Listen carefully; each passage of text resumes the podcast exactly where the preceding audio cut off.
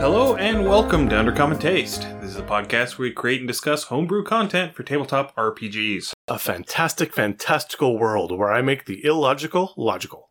I'm Ian Woodworth and I'm joined by my co host James Daly, and today we are continuing our talk about Hollywood monsters. Yay, spoopy season. And while today's monster is very Halloween ish, the movie it comes from is definitely a Christmas movie. Yeah, absolutely. A Christmas movie. Yeah. So, in and case. no, it's not Nightmare Before Christmas. No, because Nightmare Before Christmas is a Halloween movie. It's also a Christmas movie. It's a Halloween movie. Though Oogie Boogie would be an amazing person to do a thing on. We might need to save that for next year. We, yeah, we'll we'll keep that in the back pocket. But uh, but anyway, the critters that we're going to be talking about today, let's just go ahead and get it out here. Yeah. We're talking about Gremlins All right. because again, this was another movie that I hadn't watched in ever. Yeah. And so, in my suddenly found downtime, I'm going to continue to be cryptic about this. Uh, in my suddenly found downtime, I made an opportunity to watch it so that we could talk about this. Ian went full 80s nostalgia. Well, it's hard to have 80s nostalgia when you're born in the middle of 89. Just throwing that out Oh, there. you know, well, I mean. And while Ian doesn't want to say where his downtime came from, I'm just saying, you know, another 80s, 90s movie. He may have been writing a book. There may have been some ankle breaking. We don't want to say exactly what happened, but. My ankles are fine, James. Oh, okay. You didn't run across Kathy Bates? No, not Oh. today. Okay. Never mind then. But yeah, so Gremlins. Yeah. That movie is incredibly hard to find without paying a lot of money for. I can see that. Um, Um, it's not one of the more popular streaming choices, but yet it's a weird cult classic in its own right. So I ended up having to rent. Actually, I think we bought it on uh, Amazon Prime Okay. because the only other streaming service that I could find that had it was Hulu, but you have to have the $75 a month Hulu TV package Ew. because it's through TBS. Ew. And no, we are not sponsored by either Amazon or Hulu. No. If they No. want to throw dollars our way, we would.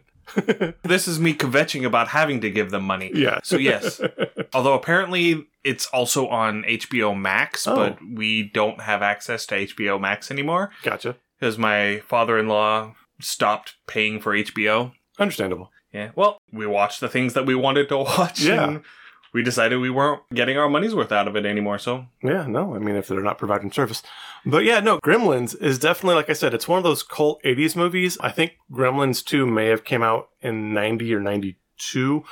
I I- think it was in ninety. I am slightly more familiar with Gremlins 2 than I am with the original, but I have watched both of them, though it was many, many, many, many moons ago. I mean, this isn't a movie review Yeah. podcast, but the movie itself wasn't terribly good. right. a lot of the circumstances were very contrived. The tragic backstory for the female love interest was very just out of left field. Ah, But going to go ahead and disclaim at the beginning this time instead of doing it halfway through the episode. there will be spoilers for this 40 year old movie. that'll happen. Just accept it. Yeah. This said, again, while a questionable B movie, definitely a cult classic, I don't want to say the main character, but definitely one of the main protagonists of the film is this very memorable creature, the Mogwai, which later also becomes Gremlins. And this has the option to become kind of a fun and ferocious, relatively, I'm thinking low CR monsters that you can just kind of just throw masses of on the table and kind of catch a party from left field, I think. Yeah, and I think you're right. This would make a very good premise for a low level one shot. Oh, yeah. for like a level one, two, three, one shot. You could even accentuate the lethality of it because the gremlins were actively homicidal, Oh, yeah. but you could ramp up the lethality of it and treat this as sort of a funnel scenario for level zero characters at the beginning of a campaign Okay. especially in like an OSR sort of game setting where everybody starts off with like four or five characters and you just run them through the meat grinder. I like it. and whatever character survives to the end, that's the character you play the campaign with. No, I like that. Also, with this too, while these can be technically low level as these creatures, you know, kind of matured a bit, or I mean, they did have learning ability. They do become slightly more and more insidious, and they do remind me a bit of kobolds. And so you could easily ramp these up. And if you had these as the start of a hook for a storyline, and they kind of had whatever your big bad is, and they are intentionally mass producing these things, and we will get into that here in a bit, and they are just using them as wave after wave of cannon fodder, but you have more and more kind of sinister or masses where they're laying traps they're setting up, things like that for your party to come across in a dungeon, you could probably still take these into mid level fairly well. Yeah, and I'm glad you mentioned that because that was my first thought too. Was if you were going to run these just using a monster straight out of the book, kobolds fit the bill Oh, absolutely. perfectly. Yes. Especially whenever you take into account things like the story of Tucker's kobolds. Yeah. You know, their ingenuity, their use of tools, you know, just the masses, that whole pack tactic Oh, yeah. sort of feel that they have, the slapstick yes. of everything. Yes. You know, they just fit kobolds so very well. right. And, you know, there are certain physical characteristics that also carry across, you know, the sharp teeth, the scaly skin, all of that. I mean, they are distinctly different in appearance, Oh, but absolutely. but you know, the similarities are there. Oh, absolutely. Yes. So I think kind of going an overview. So we've talked about these kind of homicidal things, you know, they come from the Mogui, which is like this soft teddy bear looking thing that that's fairly sweet. You've probably heard the thing, you know, you can't get them wet. You're not supposed to feed them after midnight and you're supposed to keep them out of sunlight too. And so going over these basic rules and again, seeing this Mogwai, which is this kind of, like I said, this cute little cuddly teddy bear looking thing. I'm thinking this would be a really fun thing for your party to come across if you were in the Shadowfell. Because again, everything is grim, it's dark, it's very depressing. And then your party comes across this sweet, fluffy, bright thing that's happy. So your party takes it. And then at this point, does it become like an NPC follower? Do they kind of keep it as a pet? So there's this whole thing because again, yeah, feeding it after midnight is what turns it into the evil monster thing. So I'm thinking you have this cute, cuddly thing that your party's taking along, keeping with it. And you have to start rolling like maybe persuasion checks or animal handling checks because it's giving everybody like these puppy eyes asking for food because it's late at night and it's hungry. And I know me personally, I'm a sucker for cute puppy dog eyes. I often say that your lunch can have about half the calories it normally would if you share it with a bulldog. Yeah, and this would be also a great way for uh, which feat is it? The keen mind feat. Oh, yeah. Where you always know, you know, how many hours to sunrise and sunset, so you can accurately tell what time, it is. Yes. at all times. And so that would be the person who you put in charge of the Mogwai so that, you know, you don't feed it between midnight and sunrise. Yeah. And so I like that idea that throwing it into the Shadowfell because it would be something that would pique the party's interest because it's something that's not supposed to be there. Right. It seems like it very much does not belong. Right. And because the Shadowfell is one of these parallel planes, time moves differently there. Oh, yeah. Especially kind of like with the Feywild, it's not as random and it's not as drastic of changes whenever you're in the Shadowfell, but everything just drags out. Yes. And this could be another thing. Do at your table what you will. It could literally be time slowing down and stretching out, or it could just be the perception of time. You know, because everybody's been in that class Yes. that you've been there for four hours and only 20 minutes has come off the clock. Oh, yeah. I mean, it, it's happened. It has Yes. happened to all of us. So that could be an additional complication to figuring out okay, is it safe? Yes. to feed this mogwai. Which midnight are we not supposed to feed it after? Because there's not really a sun and a day cycle in the Shadowfell. Right. Or you could be like in the northern climates, and I don't want to give my DM any ideas, unfortunately, but you could be in the northern climates where you have like the 40 days of night, or we're playing a current campaign where we're locked under an eclipse. And so this would also be an issue because you wouldn't know does this count as sunrise? Right, yeah. So let's go ahead and talk a little bit about the rules Okay. for the mogwai. Yes. Rule number one is no bright lights, no sunlight. Yes. Um, because sunlight will kill a mogwai. Yes. sunlight will likewise kill a gremlin. Yes. And this is exactly why initially Bran went right to Shadowfell. Yeah, and that's also another thing that speaks well for the kobold because Yeah. they have that sunlight sensitivity. They don't do bright light. Right.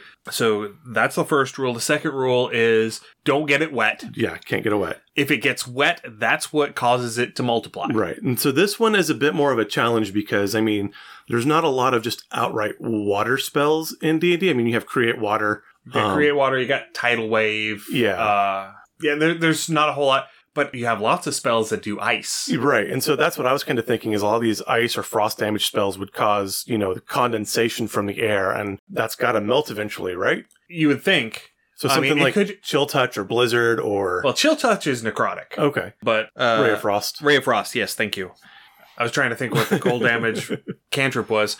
And I mean, it could also, if you wanted to rule it this way, it could be super chill to the point where it doesn't melt, it just sublimates. Yeah. I mean, it could be like dry ice, Yeah. you know, where it doesn't go from solid to liquid, it goes from solid straight into gas. Right. But yes, that could be a very critical sort of consideration to make. One thing that I would do if I was just an absolutely terrible human being is or DM. or DM uh, is have them attack the party inside of a building while it's raining outside. Yeah, I was going to say rain weather effects are something that is within a lot of the modules but is largely overlooked. yeah. And there are things like control weather where you know you are able to make it rain. And if you know you get one of these things out in the rain, it is going to start just perpetually multiplying. Because as we have seen from the movie, they don't follow the law of conservation of mass. No, absolutely not. So they just sort of spontaneously generate mass. Yeah. So they will continue to produce more and more as long as they keep staying wet. Yes. Which, I mean, again, this kind of gives me your story hook is maybe your party is sent to save one of these things. Maybe they are kept as a pet or a companion for some noble or some high lord or some wizard and they've lost it. And so you go up to where your big bad is and they have it in a chamber or a stasis where they have water constantly dripping on it, or maybe it is constantly raining on this thing. So they're just kind of multiplying like tribbles. Again, going back to an even older reference, Right. but these things are just multiplying, multiplying, multiplying. And then either your party takes one on as a companion, or you've got these ones that are okay. And then you've got the turned ones later that there's also a massive stockpile of those in the background the party doesn't know about yet. Right. And, you know, I could even see a BBEG attacking at night in the rain Yes. using these things as shock troops. Oh, yeah, just kind of chucking them out. Yeah, you just, you know, load a dozen of them into a cage and fling them across the wall with a catapult. Yeah. because of the slapstick nature of them, they will survive it. Oh, yeah. And if it's raining, you know, by the time they land, you're going to have, you're going to be going from 12 to about 60. Yeah. I mean, I give a solid D20 roll. At this point, you roll a D100 every round to see what percentage multiplication you've got. Yeah. And it's, you know, it's going to be crazy. Yeah. And very quickly, it will turn into a, an instance of you can't fight it just because of the sheer Numbers. volume. Yeah. This is where you want cleave and area of effect spells. So many area of effect spells. Hashtag fireball. I was thinking meteor swarm, but yeah. Well, yeah. Meteor Swarm is a ninth level spell. You can only cast it once. Yeah, Yeah, but it's fun when it goes down. but if you have the same 20th level wizard, you can cast, what is it? Four third level, four fourth level, uh, three fifth level, two sixth level, two seventh level, one eighth level, one ninth level fireball. Yeah. Fair. That's a lot of fireball. That's a whole lot of fireball. Yeah, so that would be a, a thing. Sorry. I was just thinking you have a wizard that takes a shot of fireball whenever they cast fireball. That'd be an interesting table to run. I do not recommend allowing your players to get alcohol poisoning. We we do not do that at this table. But anyway, moving on to the third rule. The third rule is don't feed them after midnight. Right. And we've already touched on this a bit. Feeding a mogwai after midnight is what causes them to go into a pupal stage. And then whenever they emerge, they are gremlins. Yes. Now, in the movie, it is notable that Gizmo, who is the initial Mogwai that we meet, reproduces completely by accident. Yeah. The only actor that I recognized from the film whenever I watched it, which would be a very young Corey Feldman, um, knocks over a jar of water, and that's how it happens. yeah. And so all of the ones that are produced from this are very different in behavior from the initial. They're all the very insidious sort of trickster troublemaker types. Nefarious, I guess, would Yeah. be the term that I'm looking for. And they're the ones that they sabotage the main character's alarm clock to trick him into thinking that it's not quite midnight yet and feeding them because they are intelligent Yes. but Gizmo throughout is aware of what would happen and is actively taking steps to keep that from happening to himself. Right. I would imagine Gizmo is definitely a more mature version of these. So you have kind of a self awareness with, you know, actual maturity. And I mean, there may or may not have been some training within Gizmo's past that they don't touch on, but yeah. Right, yeah, eh, because, you know, picks him up from a curiosity shop in Chinatown, Right. which throws in a whole bunch of Of problematic tropes in its Um, Yeah. own right. But once the transformation happens, they go from being nefarious tricksters to being just straight up homicidal maniacs, Yeah. hooligans, Hooligans. and going through and just absolutely destroying an entire town As, as they do. as they do. but there are a few things that I noticed throughout the movie that will play into how we might bring them to the table. Okay. First one is that they are obviously individually a fairly low CR Yes. because the main character's mom, with minimal to no preparation, is able to dispatch three of them single handedly Yeah. without a lot of issue. Yeah. It is only whenever confronted with the ringleader that she starts having trouble and Well, I mean, plot armor is a thing. yeah, plot armor is the thing. Well, the protagonist has to have a reason to do his heroic thing, right? Exactly. So with that, I'd probably put these at CR somewhere between CR one eighth and CR one half. Yeah, I would say that would probably be I could see these on the level of like a swarm of sturges. potentially, yeah. Up to I think kobolds are a quarter or one half, if I recall correctly. They're they're still fairly low in their own Um, I right. think kobold per the monster manual, just the s- flatline kobold is a one quarter, okay. and then there are some variants that get up to like I think CR two or three, Yeah.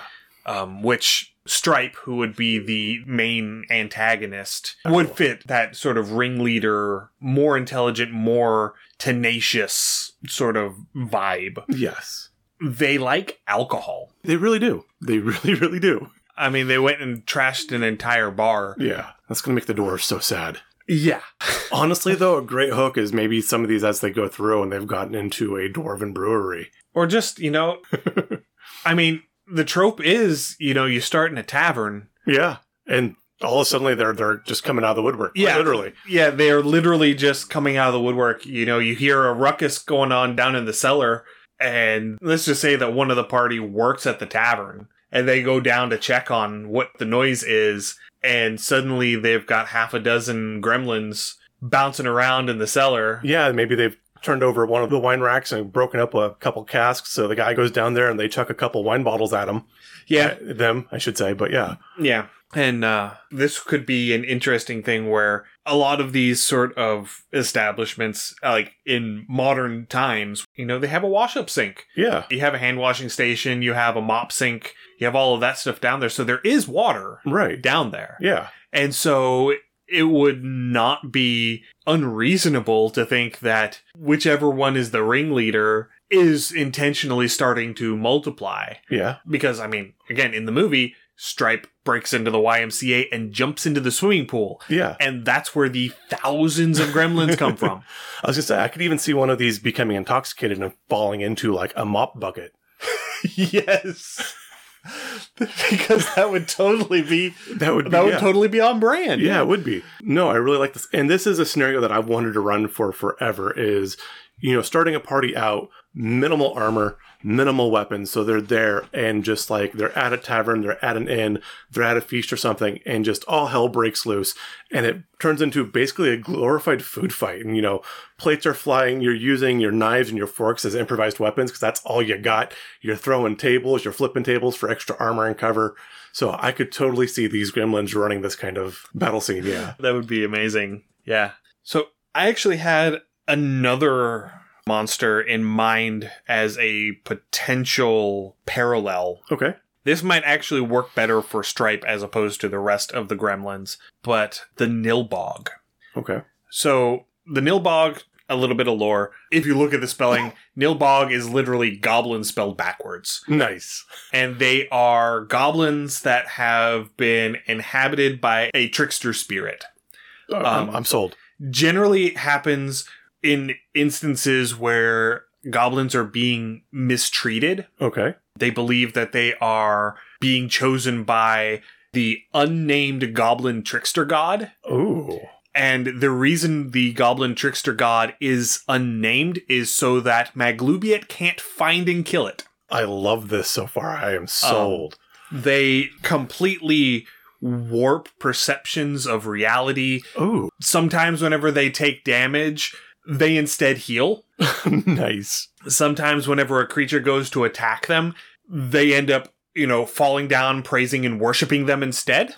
Dude, I love these things. And because of this, in most goblinoid communities, goblin armies and such, the hobgoblins will appoint one goblin to be the jester. As you do. And the jester is allowed to go anywhere, do anything without reprimand, without punishment. And that is their effort to appease the unnamed trickster god so that they don't create a nilbog in their army. I love this. You sow just a little bit of chaos to keep most of the chaos at bay. Right. And so the whole position of jester is typically given to the most obnoxious goblin in the group. okay. And so it is a very highly sought after position because all of the goblins want to be able to just run around and do Whatever. whatever. the hell they want. I, I want to be able to run around and do that. I want to be a no. Yes. No, I am Oh. sold. This is up there with Father Bear for me now.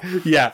And they're they're like a CR1 monster, maybe a CR2, I can't remember Okay. exactly, but yeah, that's their whole thing is, you know, every so often you'll hit it and it will actually heal it instead of hurting it. Nice. And if you kill a Nilbog, the spirit just goes and inhabits another goblin. That's amazing. I love this thing. And apparently, there was at one point, or maybe it was just in a published adventure somewhere, a magic item called Nilbog arrows, Okay. where if you shoot something with a Nilbog arrow, it looks like it deals damage to them, but it actually heals them. Interesting. I love these things. And no, I could totally see, and again, going through with this Nilbog would easily pick up a lot of these chaotic traits of these gremlins and the Mogwai anyway. So yeah, no, that would fit really well. Really, really well. And Nilbogs, per the monster manual, are chaotic evil. And so they are not only pure chaos, but they're purely selfish. Oh, I love it. And so they do whatever pleases them. They do whatever amuses them. They do whatever they enjoy doing with complete disregard for anyone around them. I have my next playable character. I am not letting you play a Nilbog at my table, James. Damn it. But I mean, if anybody at the table could play a Nilbog. That that is true. that is true. However, I like being able to sleep at night. Fair so- enough. And so another little aspect of both the Mogwai and the Gremlins within the movie, something that is hinted at but is never expressly explained or expressly pointed out is their interaction with technology. Okay. Because the Gremlins, the unemployed alcoholic neighbor who's also very racist, uh Yeah, again, it was the 80s. I- yeah, I- Certain things don't translate, they don't age well. yeah, but you understand where he's coming from. Yeah, I don't agree with where he's coming from, right. but you know, growing up in this particular region, I understand where he's coming from. Given when the movie came out and the actor's age, and so the character's age, he was probably a Vietnam vet. Right. And there was a lot of that animosity, especially towards people from East Asia during that time from those people. right. And that would also explain the alcoholism and a lot of the other stuff that was going on there. Yeah. Not saying I condone it, I'm just saying I understand it. Fair enough. But anyway, his whole thing was that all this foreign technology, all of these foreign things, you know, all of these cars and stuff that are coming in from outside of the United States, they're all filled with gremlins. And that's where the name ended up coming from right. is, you know, he's attributing all of the malfunctions and all of the breakdowns and all the things that don't work quite the way they're supposed to. It's because there's a gremlin in it. Yeah. And I That- mean, and the the whole point of the gremlin is to be in there to mess with it, to keep it from functioning the way it's supposed to. Right. So, I mean, Gremlins go back, I know, as early as, well, probably before, but I know even before it was the Air Force and it was the Army Air Corps, whenever there was Mhm. anything wrong with the aircraft, they blamed it on, quote, Gremlins. Right. And so, I mean, that goes back at least to the 40s. And I mean, you even have old Looney Tunes that talk about gremlins with the air thing. There's a whole Bugs Bunny cartoon with that. And then you have the very famous Twilight Zone episode with William Shatner with the thing on the wing was, in fact, a gremlin. So, yeah.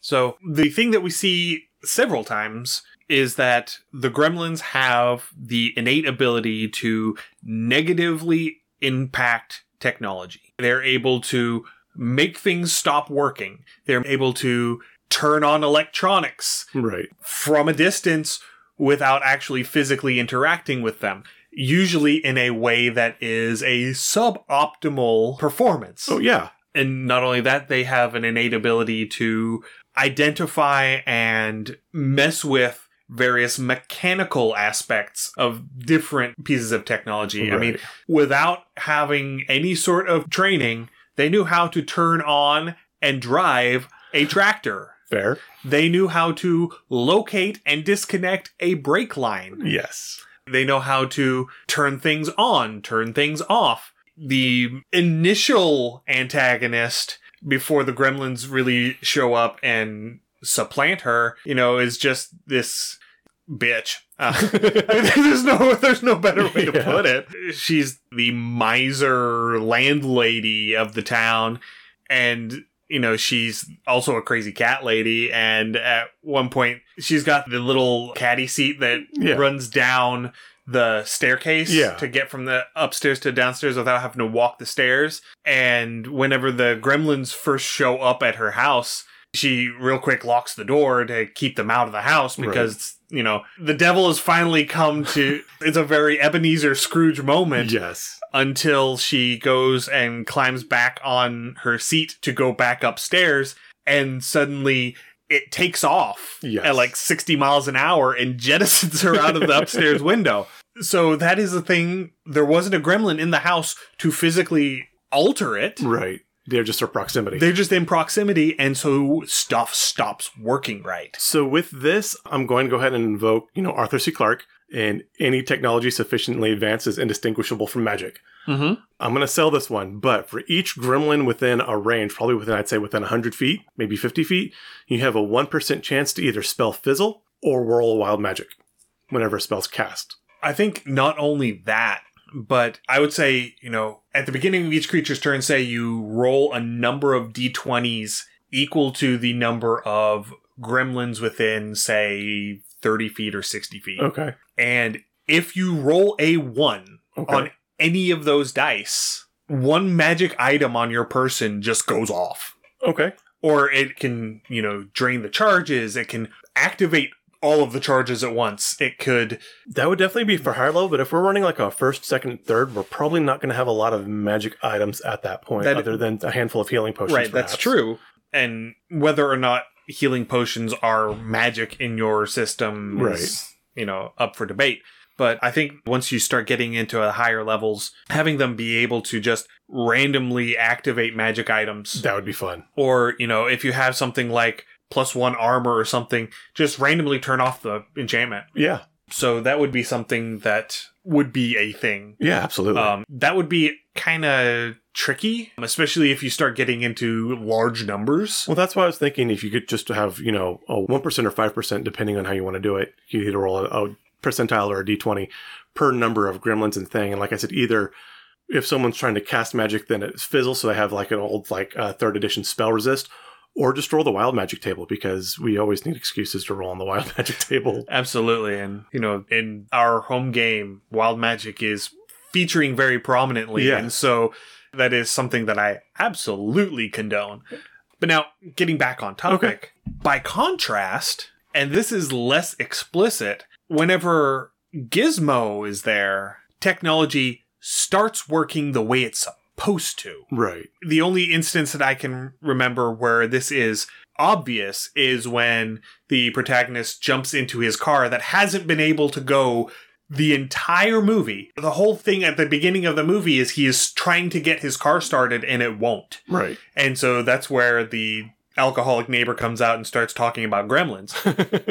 And as soon as he hops into this car with Gizmo, it starts right up. okay. So having a Mogwai, or having at least a friendly Mogwai, hmm should ensure that magic works the way it's supposed to. If not, extra Um, beneficial. Yeah. It might be a thing like, you know, if you cast a healing spell within 10 feet of this Mogwai, it automatically heals max. Yeah, I could see that. Um, or you can like automatically up level one level for a cast. or, you know, while you're within 10 feet of your Mogwai, you never lose concentration from damage. That'd be great. Yeah. you still can only concentrate on one spell at a time, but it doesn't matter if you get hit, you don't have to make the constitution save for concentration. Yeah. No, I like that. Things like that. No, that that would make perfect sense. And so that would be something that I would try and build in. Or, you know, maybe magic items that regain charges on a long rest would instead start to regain charges on a short, rest. Yeah, absolutely. Or if you have to roll to gain your charges, you just automatically gain max charges. Yeah. The other thing too is a lot of those devices that you know, if you can roll, if like if you roll a one d twenty, if you roll a one, the magic is destroyed. If this Mogwai is present, that's not an option. I think so, yeah. Yeah, I mean, these all would be great beneficial, and uh, they're subtle. They're not overly strong handed, but definitely would be a huge benefit. Yeah, and they're going to be situational. Yeah, Because if you don't have a magic item with charges, that's not a thing. yeah, You know, it's one of those things like, say, whenever you cast a damaging magic spell where you have to roll dice, you get the empowered spell meta magic on it where right. you, you re roll all the ones and you take the new roll. Yeah, that'd be a great meta magic just to have just innately like a meta magic aura. Yeah. Or if it's, you know, Oh, that that's what we need to call it is meta magic aura. okay. Yeah, we can do that. Okay. We have ideas sometimes. Sometimes, every once in a while, we get a good one. So let's say we're going to create our own Mogwai slash gremlin. Okay. Uh, we're not going to use a standard monster from the monster manual. We're actually going to create our own. Okay.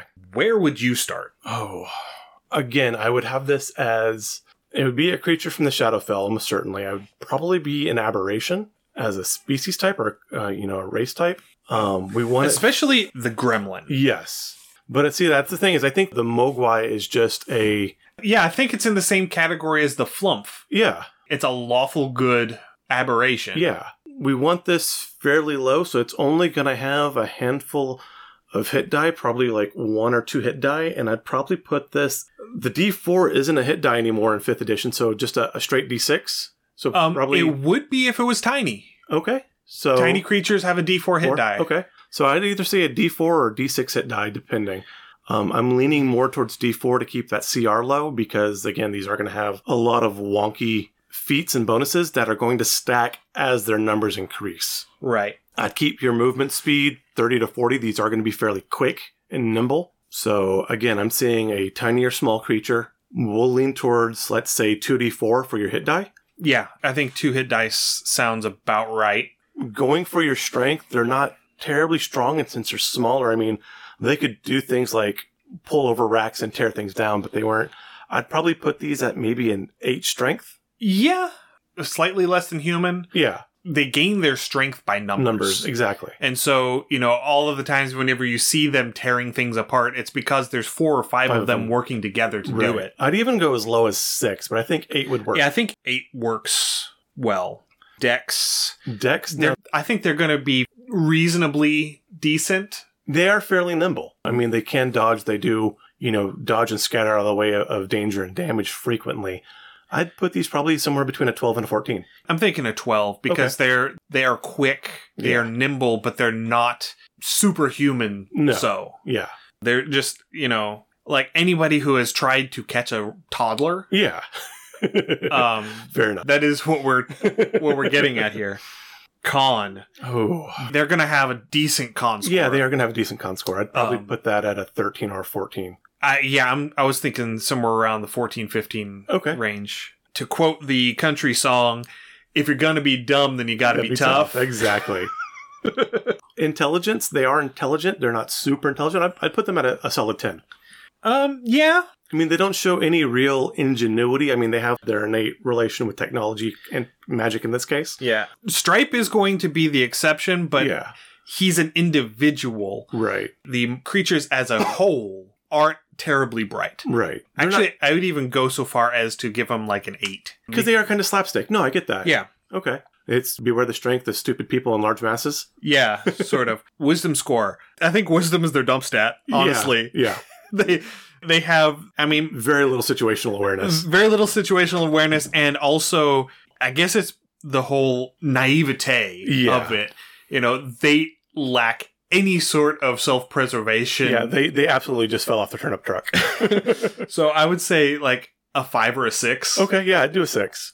and then charisma i mean i'd probably put that around average Yeah. uh, their appearance lends to them being terrifying Yes. so they invoke fear which is a charismatic Thing. Right. but they're not really imposing enough to I think the, the thing is they are more startling than scary. Yes, though I would say again, Stripe is going to be different. Stripe's going to have a f- Absolutely. fairly high constitution as your your- Charisma. charisma, yes. You keep mixing up your C's. I do. but uh, yeah, he'll have that higher charisma because, again, he is kind of a, a pack leader or a ringleader. And that would take into effect later. All right. So what we've got right now with a con of 15 and 2d4 hit dice. So that'd be 5 plus Two. 5 plus 4, 9 hit points. Okay. So 9 HP. That would be great for uh, like a CR 1 quarter 1 half. Yeah, absolutely. They have pack tactics. Absolutely have pack tactics. They're going to be, do I'd say, a single attack per turn, either bite or claws, both 1d4, either slashing or piercing. Yeah, one attack per round, absolutely. Especially since you know creatures at this low CR don't get multi attack Right. because a single multi attack can kill a first level character outright. Yeah. I figured that out accidentally. Oops. I would say with these, anytime they take any kind of frost damage, you roll a d12 and you produce that many more. Um, I don't know about a D twelve Okay, d6, for these. I would say probably even a D four a d4. Okay. because just the way that 5e mechanics work, that can get real ugly real quick. It can, but I'm too at first level. You're not dealing a lot of frost damage generally. Assuming that, you know, the sorcerer didn't take Ray of Frost as their only damaging cantrip. Yeah. Fair. So, yeah, that would be a thing. Mhm. Actually, I would say that just, you know, getting wet with water, Water. Okay. in general Yeah. would cause them to generate 1d4 more. Right. I would even go so far as to say that it stuns them for a round. Yeah. Okay. Yeah. and then at the end of their turn they spawn. Yes. Okay. Because you have that pupate stage. Or the- No, that's if you feed them. Oh, okay. If you feed them, they get the pupate. That's right. I- It's because it's painful. yeah. I mean, you can tell from the The interaction, reaction, yeah. from the reactions that they have. You know, water is painful because it's causing them to grow and sprout these other individuals. right. So I'm saying that you know, if you splash them with water, they're stunned for a round, Okay. but then they generate more. Yeah. Okay. That's fair. so I think vulnerabilities they're going to be vulnerable to fire they're going absolutely going to be vulnerable to radiant Yes. those are the two big ones Yeah. Um, I don't see them having any immunity or resistances. These are still fairly squishy. they are yeah um, and at this low a level you don't really need them to have any sort of resistances or immunities i think they're going to be immune to fear Yes. They're too dumb to be afraid. they are but they're not going to be immune to charm Okay. specifically because of the scene near the end where they're all in the movie theater Yeah. They Oh. turn on Snow White and the Seven Dwarves, and the dwarves are going through singing the Hi Ho song, and the gremlins are just eating it up. Yes. they that's a are great scene. they are enraptured. Yes. And as a matter of fact, Stripe is the only one that is not enthralled by this. Right. And so Stripe is the one that is outside of the theater when they blow it up. Yeah. And like like I said, spoilers for a 40-year-old movie.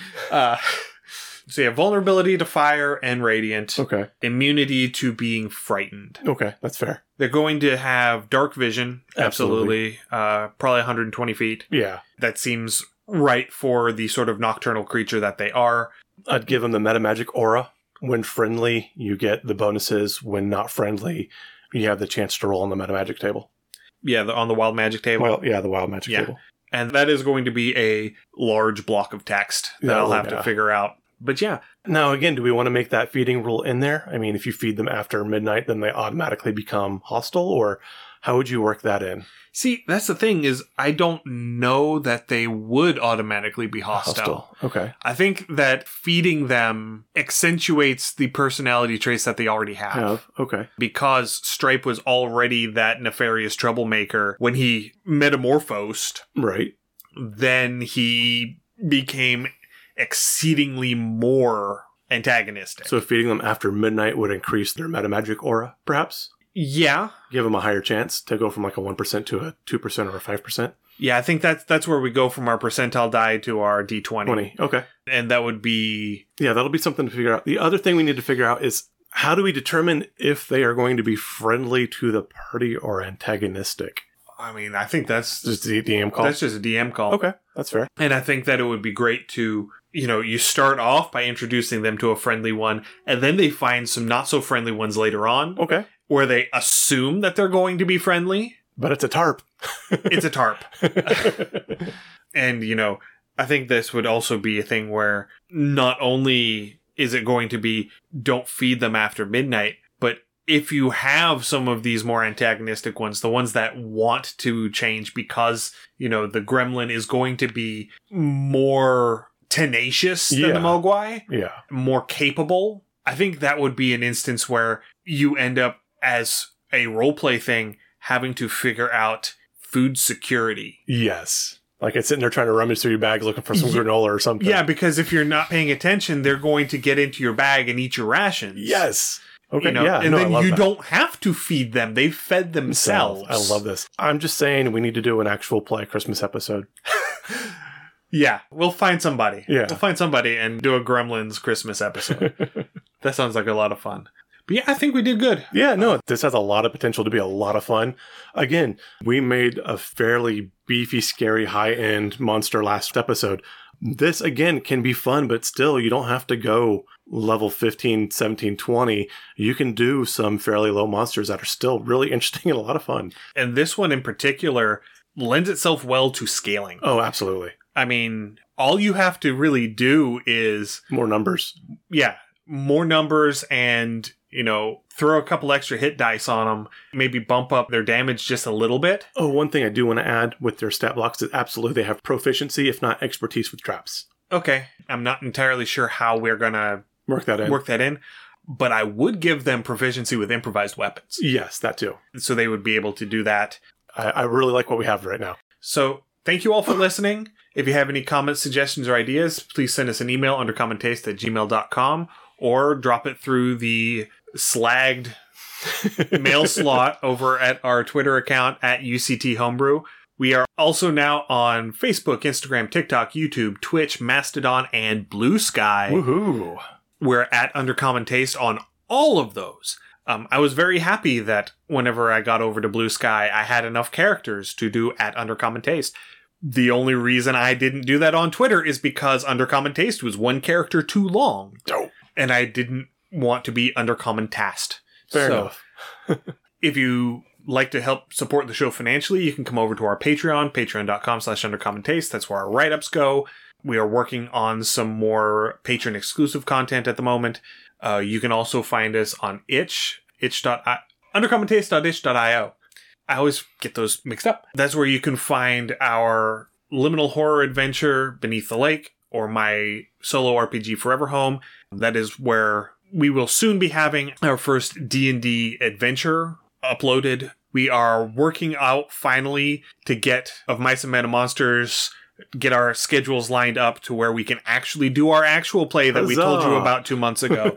One of their cast members had some crazy stuff come up with work and we have had to postpone it. Life does happen. Life does happen. He says that he's going to be available hopefully November 1st. So we're going to be getting there. So the day that this episode comes out, he should be free. And so we should be able to try and schedule something. Huzzah. I'm really looking forward to playing with that crew, that cast. I think we're going to have a whole lot of fun. And I, I really look forward to showcasing the adventure that James and I have come up with. Yes. And so hopefully fairly soon we'll have that up on our itch store as well. Finally, we are on Discord. You can find a link to the Discord in our show notes. And actually, if you want to send us suggestions or ideas, dropping a line in the Discord would probably be the easiest way to actually get in touch with us. Yeah. Um, if this is your first time listening, thank you. Welcome. I hope you enjoyed the show. You can find our other podcasts wherever you listen to podcasts. We're on Apple, Google, Spotify, iHeartRadio. As always, please give us a rate and a review. This helps increase our visibility and lets us know what kind of content you want to hear more of. Stay safe, everyone, and we will see you all again in two weeks. Happy gaming. Thanks for joining us for another episode of Undercommon Taste. Our theme song is Massacre Anne, written and performed by Mary Crowell and used with permission. You can find Mary online at marycrowell.bandcamp.com or on Patreon at patreon.com slash Dr. Mary C. Crowell. Our logo is by David Sutherland. You can find more of David's work on deviantart.com slash David Sutherland or on instagram.com slash willx underscore 73.